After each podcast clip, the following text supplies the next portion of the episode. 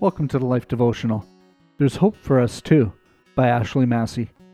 By faith he went to live in the land of promise, as in a foreign land, living in tents with Isaac and Jacob, heirs with him of the same promise.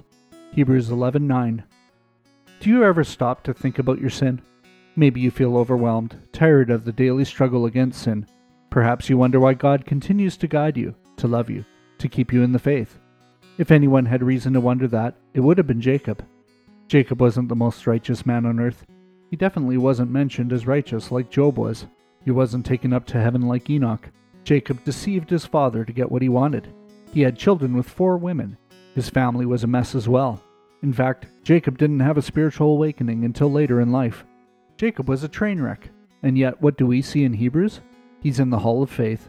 He received the same promise Abraham and Isaac received, part temporal and part eternal.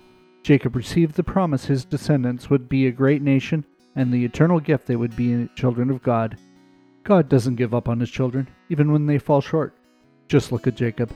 God continued to guide him, bless him, and even allowed Jacob to die with all his children near him, including his long lost son Joseph. We need not constantly worry about all of our shortcomings and how we miss the mark.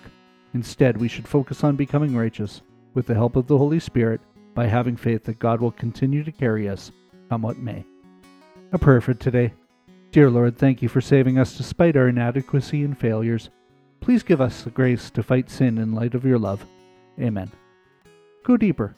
Read Hebrews 11 and take a look at those listed in the Hall of Faith. Think about their lives. How many led sinful past lives?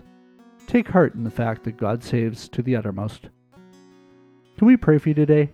Come see us at thelife.com slash prayer.